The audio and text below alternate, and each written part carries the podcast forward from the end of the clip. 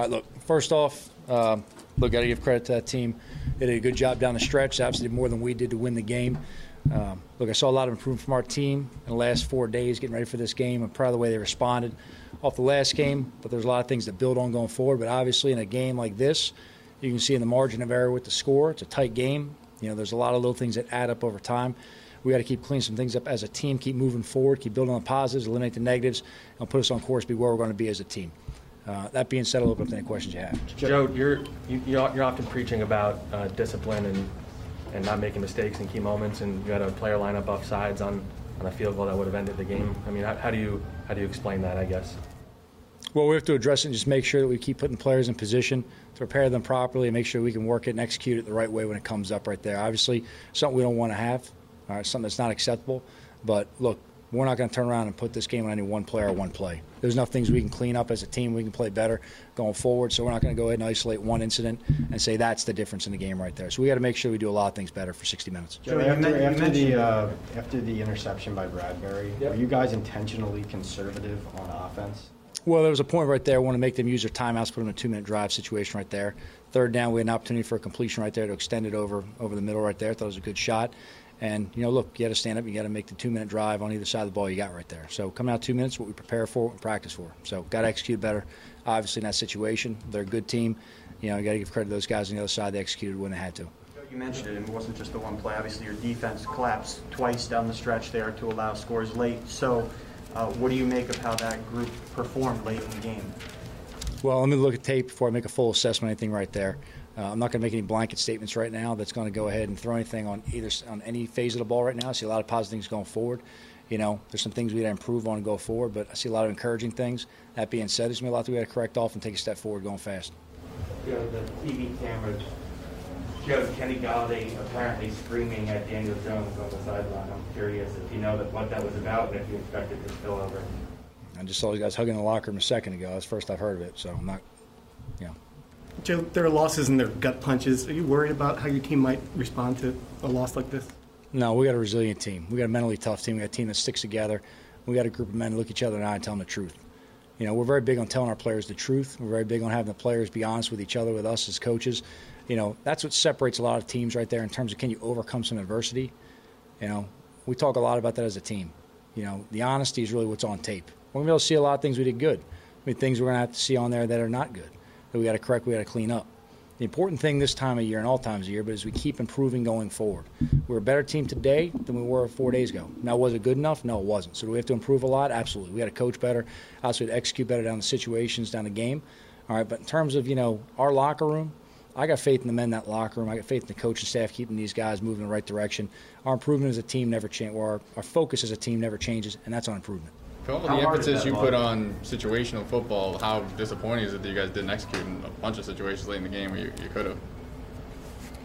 Well, that's kind of part of it, too. We prepare for it. We got to make sure we do a better job preparing for it so we can execute going forward down the stretch. So it's obviously something we're going to keep on emphasizing. I mean, situational football is a huge part of how you have success in this league. It's not about just calling battleship-type plays and throwing things out there. So we got to make sure we're put in position, we capitalize on the plays. What do you say to Dexter about that play in particular? Same thing I'd say to any player on any penalty.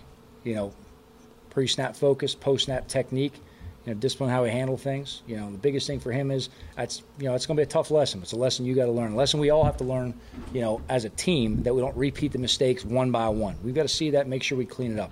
These are obviously things we've talked about, coached, but obviously we have to do a better job, you know, in the future going forward. But look, I'm not going to put this on Dex, and I don't want anyone to put this on Dex.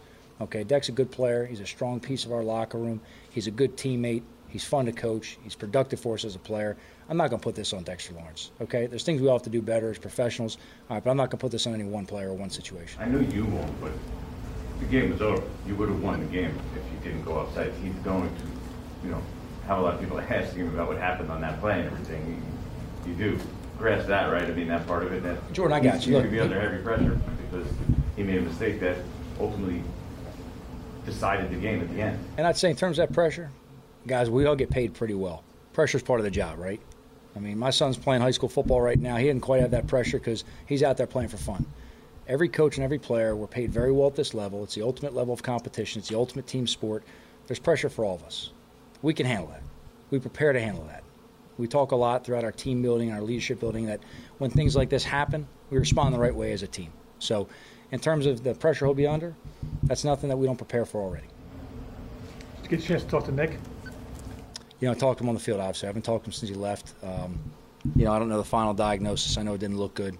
You know, I think the team, you know, had a little bit of gut punch seeing a guy like that as a strong leader. I thought they rallied and responded the right way for him. Look, I can't say enough about Nick in terms of what he does for the team, you know, and how he works, the energy and spirit and competitiveness he brings on a daily basis. He's an all-in team guy, okay? He's a very selfless player. He's been a great leader for this team. You know, he's a guy that had to learn center last year. He jumped in with no prior experience, did everything he could as a center, came out, started center last week. We felt it was the best move right now with our offensive line makeup to see if he could play the left guard for us. Went out there, didn't once blink. Whatever's best for the team, coach, that's what I'm going to do. You know, went out there, played. He had an unfortunate injury. You know, injuries are part of the game, but it's a part of the game you'd like not to have, to be honest with you. You don't want any player on either team to get hurt. So in terms of Nick, obviously, you know, our thoughts and prayers are with him. I can't give you any final diagnosis at this point. Is he staying here or yeah? From what I understand, he's going to stay behind. I don't know if that's 100% right now, but what I understood from what I was told initially on the sideline, that was the plan right there. So we'll see where he's at in terms of everything. Look, we're going to obviously, you know, pray and hope for the best. And then, you know, I know we'll give him the best medical treatment possible. Joe, what happened on the touchdown right before halftime? You guys called a timeout. You came out. It just seemed like you weren't lined up right. They had a huge advantage on that side. They ran the one I called the timeout on? You called the timeout. You came back out, and they ran it in.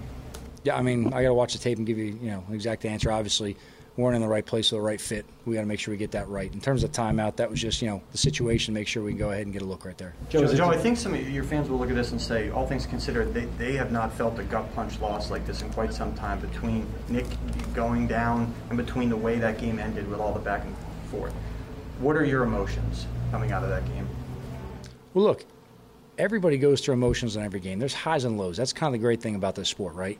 You get the opportunity as a coach and a player to sit on, you know, sideline for 3 hours and truly go through the highs and the lows and stay together as a team. Look, my focus as a coach is always stay here. I say this all the time, and you guys kind of think I'm just giving you coach speak. Like, you come to my meeting on Monday when these guys get back, regardless what the result was tonight, the meeting's the same meeting.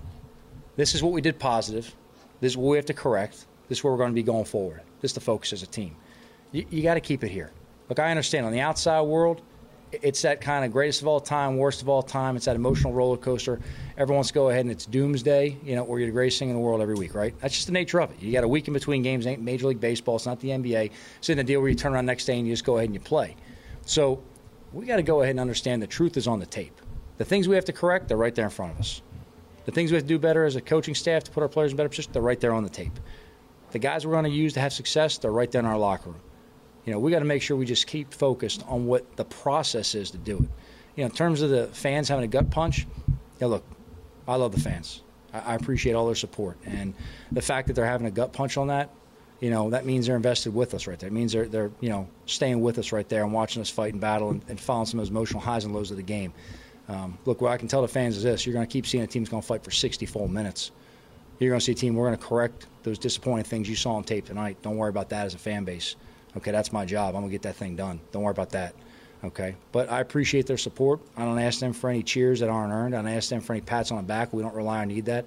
Look, this is New York. The reality is it's supposed to be a tough place to play and coach. That's the nature of what it is.